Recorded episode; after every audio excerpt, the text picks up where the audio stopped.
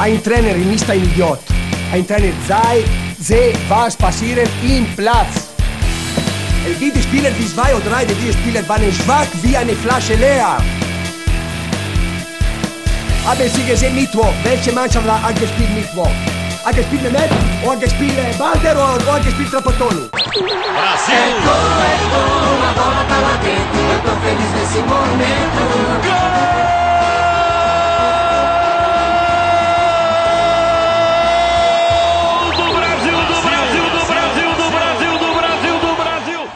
Velkommen til den her sammenlagte podcast mellem bullbold og brasserbold. Det er jo noget helt nyt.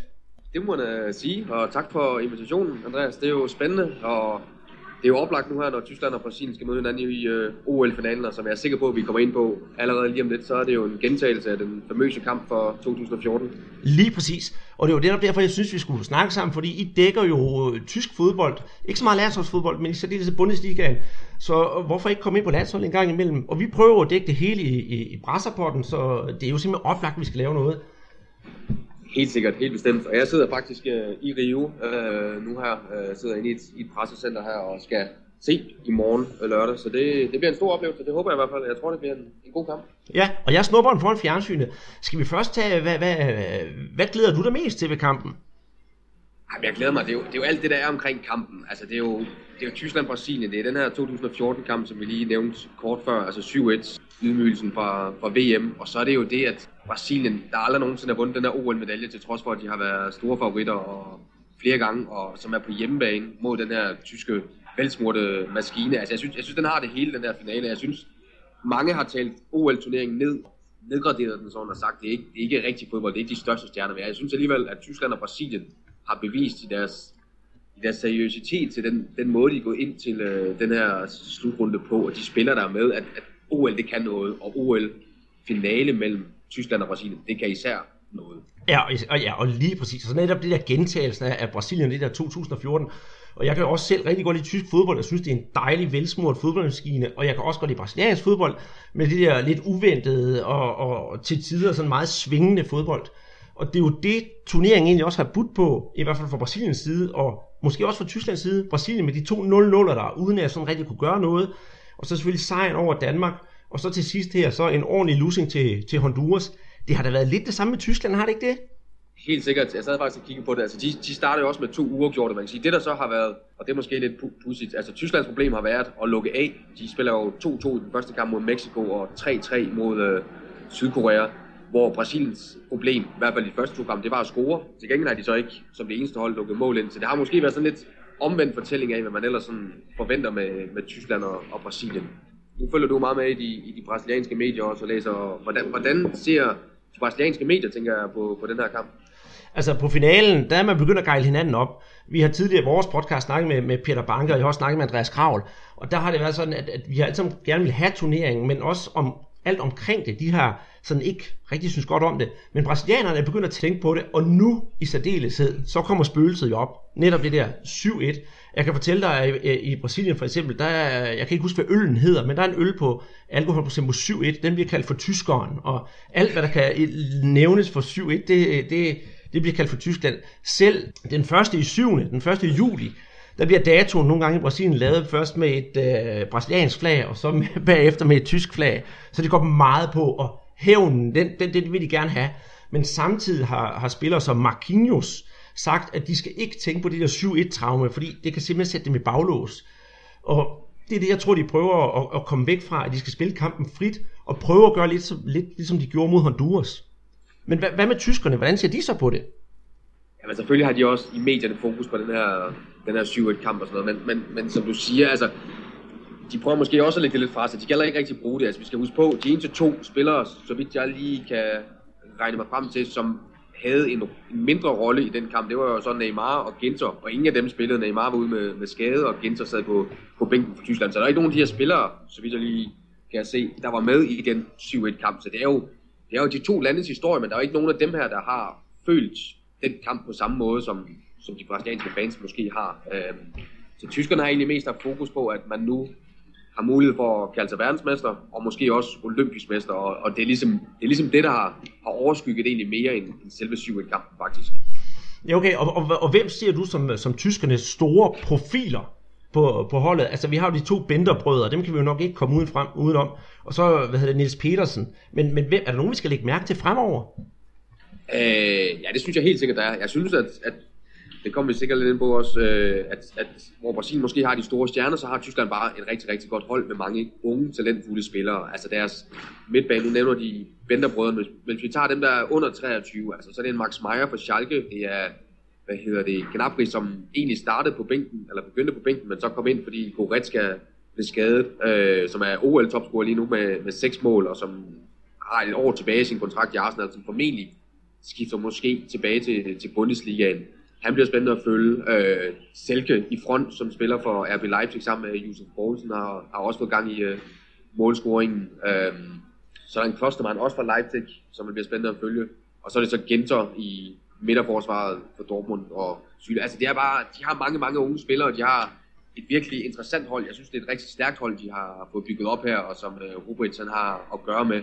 Øh, så det bliver, det bliver rigtig interessant at, at følge. Og så kan man sige, Niels Petersen, som du nævner, han er jo faktisk kun på bænken. Han spillede kamp mod Fiji, og så kom han ind her sidste gang. Men han har alligevel formået at lave seks mål i de få minutter, han har, han har fået på, på banen. Øh, hvad med Brasilien? Er det bare Neymar, eller, eller hvem tænker du, at kan volde tyskerne problemer? Det, det, det er det faktisk overhovedet ikke. Brasilien har faktisk fået et, et okay forsvar. De mangler jo selvfølgelig øh, en på målmandsposten. De havde ham der, Fernando Pras, den 38-årige målmand, som skulle ind og være sådan holdets næster. Han røg ud med en skade, men øh, ellers så vil jeg så sige selvfølgelig, vi har Luan, han er rigtig, rigtig giftig angriber. Han, han står lidt i skyggen af de der to øh, Gabrieler, altså Gabi Go og Gabriel Jesus. Øh, han kan gøre det rigtig godt. Og så har vi jo så Marquinhos. Han har jo også stået i skyggen af de andre brasilianere i Paris Saint-Germain. Og, og han har virkelig vist sin styrke under det her, det her, det her OL. Øh, han måske været lidt anonym i de første par gange, men specielt i Honduras kamp og sådan noget, kontrollerede han det forsvar fuldstændig. Jeg har kaldt ham i vores sidste podcast en grå eminence. En, der står bag ved at styre det hele, men uden at gøre opmærksom på sig selv. Og så er der jo selvfølgelig Gabriel Jesus og Gabi Go, men jeg ved ikke, hvor meget man behøver at introducere, det, introducere dem, for der er jo så meget snak om dem for tiden. Og så er selvfølgelig Neymar, han trækker de store overskrifter. Men hvordan er, fordi nu de sidste par kampe, der har de jo stillet med ultra offensiv. Altså det startede vel allerede i kamp mod Danmark, hvor de, hvor øh, landstræner stillet med, med fire angriber. Er, er det noget, man også vil gøre mod tyskerne, eller har man trods alt så meget respekt for tyskerne, at man siger, måske vi lige øh, står lidt mere defensivt med en lidt mere kompakt midtbane, eller hvordan tror du, man griber den kamp an? Altså nu Mikale, som er deres landstræner, han, han, han siger mange ting, og han vil gerne have, at Brasilien skal spille blomstrende og frit, og alt det der. Men jeg kunne godt forestille mig, at til kamp i morgen, han trækker, trækker det sådan lidt tilbage, så han ikke kører med sit firemandsangreb. Så han stadigvæk beholder de to, øh, Gabriel og Neymar på banen, og så nok satser på den der rigtig, rigtig gode venstre side, han har. Netop hvor Gabriel Jesus han bliver fodret, og så Neymar han kan sådan rykke lidt frem og tilbage som, ja, hvad, ja nu er det så populært at sige falsk nier, men altså, han er den angribende tiger, synes jeg. Jesus, da, jeg synes, han er jo en af dem, der jeg havde glædet meget, rigtig meget til at se, fordi han blev solgt til Manchester City lige inden, øh, hvad hedder det, OL gik i gang, da han skiftede så til, til vinter først. Men jeg synes måske, at han skuffede lidt i de, de første program, men, men det virker til, at han er, han er kommet i gang scoret to mod øh, Honduras, og virker så lidt mere frigjort i sit, øh, i sit spil. Jamen, øh, det tror jeg også, at Mikale har været med til at gøre. Han, er, han, han omfavner spillerne godt og siger, nu skal de tage det der, de skal have det der Ginga-style, og nu skal det være Ujogo Bonito igen. Og jeg, jeg sad jo og så Honduras kamp på brasiliansk tv, og der sad jo nogle kommentatorer i Brasilien, de sad jo helt oppe i skyen netop over Jesus, der spillede frit og, og, og sådan virkelig vise sit talent. Og det er også sådan, han gør i Palmeiras. Han er jo topscorer i den brasilianske liga PT, og det har han været, selvom han har været med til OL. Han scorede 10 mål i de der øh, 21 kampe efterhånden har spillet, og han har ligget på topscorelisten de sidste 5 uger, selvom han er netop præcis, selvom han ikke har spillet. Altid. Hvad, øh, nu snakker vi om, at, at det her det er muligheden for, for revanchen for, for Brasilien og, og revancere det her 7-1 nederlag. Hvad, hvad sker der, hvis de taber? Altså, hvad, hvordan tolker pressen det? Eller hvordan altså, tager, ja, vil pressen tage det? Jeg, jeg, umiddelbart så tror jeg, de vil blive slagtet. Men øh, heldigvis, så har de jo fået ny, Brasiliens A-landshold har fået ny landstræner. Så hvis øh, selve A-landsholdet, de begynder at komme i gang, og de skal jo spille nogle kvalkampe til, til, til VM, hvis de kan komme i gang, så kan det her hurtigt glemmes, men det bliver ikke glemt. Altså Brasilien har jo været i er det fire finaler efterhånden til, til, til OL, og de er rigtig kede af, at de ikke har vundet noget. Og at de ikke har vundet nogen medaljer her de sidste par år, de trænger til en sejr. Men hvis den ikke kommer, så tror jeg, der kommer lidt modvind. Men jeg tror ikke, det ender med, at Mikale bliver fyret. Han er meget, meget populær i Brasilien. Og jeg tror også, som du siger, mod, eller de trænger til lidt, øh, de trænger til lidt medvind. Altså det er udover, udover den VM der, så er det også et skuffende Copa America. Altså det, det er vel ligesom på en eller anden måde det her unge brasilianske landshold, der skal være med til at på en eller anden måde indgyde noget respekt for Brasilien som fodboldnation igen, altså de vil, så de kan tage sig selv seriøst igen. Jamen det, det, det giver dig helt ret i. Jeg har jo for eksempel snakket med folk i Brasilien, der siger, at de er jo rigtig, rigtig sure over det her OL. For eksempel en, en god Santos-ven, jeg har, han vil jo gerne have, at der ikke var OL, fordi så kan Gabigol og de andre Santos-spillere jo ikke få spil for Santos. Så han ifører sig hellere den sort-hvide trøje frem for den gule trøje. Og det er jo lidt synd, fordi Brasilien burde jo stå sammen om det der hold det er jo nemlig noget af det, der også, øh, hvad skal man sige, adskiller de to, øh, de to lande, Tyskland og, og Brasilien. Fordi mens den brasilianske liga, den, den kører nu her, den kører med masser af afbud, som du siger. Santos har været hårdt ramt af nogle skader, hvor Flamengo har, jeg tror ikke Flamengo for eksempel har nogen med til... Nej, det har de faktisk ikke, nej. Nej, der har den tyske liga jo fra start af, altså det er lige kvalificeret sig der sidste år igen øh, ved U21-slutrunden. Så besluttede man at sige, jamen øh, Bundesligaen, den flytter vi. Så det er den, det er den liga i Europa, der sparker senest i gang sådan set. Øh, og man er heller ikke på samme måde som for eksempel den danske landstræner Niels Frederiksen har kæmpet med at skulle finde spillere, som vil øh, stille op for det landshold. Der har. Rubens jo haft stort set frit valg. Øh, der er mange, der siger, jamen hvad med, hvad med Sané, hvad med nogle af de der, hvad med Weichel, hvad med Kimmich, men de spillere, der var med til EM for Tyskland på det rigtige landshold, A-landshold, de har selvfølgelig ikke været inde over, men alle andre store unge talenter, de har altså fået lov til at, at komme med, og det har de gjort fordi Bundesligaen først starter igen i næste uge. Ja, men synes du som, øh, som stor entusiast af Bundesligaen, kan OL så være med som sådan en slags øh, opvarmningsturnering for nogle af Bundesliga-spillerne? Nu tænker jeg for eksempel på Timo Horn. Nej, det tror jeg ikke. Det, det tror jeg ikke. Altså jeg tror, der er ingen tvivl om, Bundesliga-klubberne vil gerne have haft deres spillere til at træne, men de har ligesom accepteret og sagt, at det her det er en unik chance, og I får mulighed for at vise Tyskland frem, og I, man giver chancen til for eksempel nu Bender-brødrene, som altid har ligget lidt i periferien af landsholdet, får nu mulighed for at spille en olympisk finale. Eller Niels Pedersen, som jeg ved faktisk ikke engang, om han har fået en enkelt eller to landskampe eller sådan noget, men han er en god Bundesliga-angriber, men, men han, han får jo også muligheden nu her for at få en olympisk øh, finale. Og jeg tror mere, at man ligesom har accepteret det, fordi altså Freiburg, som han spiller for Niels Pedersen, som er oprykker, der vil man nok gerne have haft sin stjerneangriber klar fra start af. Leverkusen, der er Lars Bender anfører. Man har også Julian Brandt, der er stort talent på, på kanten, som også er her, øh, som jeg tror ikke, jeg fik nævnt tidligere, men som en rigtig, rigtig dygtig spiller. Det vil man selvfølgelig gerne have med i optakten, så de kunne være med fra start af. Nu kommer de jo tilbage lidt trætte, og skal måske have lidt pause, inden de så er klar om en to-tre runder eller sådan noget. Så jeg tror helt sikkert gerne, klubberne, hvis de selv kunne vælge, så, så ville de da gerne have haft alle deres spillere, men man har simpelthen valgt at, at så sige, at landsholdet betyder så meget for tysk fodbold, at, at vi giver vores spillere lov til at, at tage afsted. Ja, nu er det nemt for mig, altså du har også spurgt mig, hvem skal vi holde øje med, og alle kender jo faktisk de der brasilianske spillere. Jeg prøver at spørge, hvem der ikke kender Neymar. Men, men hvis vi nu skal kigge på det tyske angreb, hvem skal de så satse på? Tror du, de stiller op med David Selke? Det er jeg ret sikker på, at de gør. Altså Robert har stillet sådan set fra minut 31, tror jeg det var, i første kamp har det været de samme 11, der startede. Altså der øh, anfører Goretzka blev som sagt skadet, og så røg han ud, og så kom Gnabry ind, og man flyttede så øh, Max Meyer op på, på den centrale midt, og så, eller ja, offensiv midt, og så Gnabry på kanten. Så jeg er ret sikker på, at, at Rubens holder fast i Selke i front, øh, som også har fået gang i målscoring nu her. Øh, spillet en rigtig fin kamp mod Portugal også. Øh, Nils Petersen tror jeg er en rigtig, rigtig fin angriber at sidde på bænken. Han, kan, han har noget kynisme og ja, jeg tror, jeg kaldte ham en klassisk Bundesliga-angriber før, og det dækker over, at han er, han er god i feltet, han er en intelligent angriber, han er ikke noget specielt, men han behøver ikke særlig mange chancer for, at uh, der kan komme mål ud af det. Så jeg tror, han er, han er deres joker. Han kan komme ind, hvis de skal hente et mål eller to i, i slutfasen. Mm. Hvem skal tyskerne så være bange for at passe på? Hvad skal de sørge for at dække op i kampen mod Brasilien?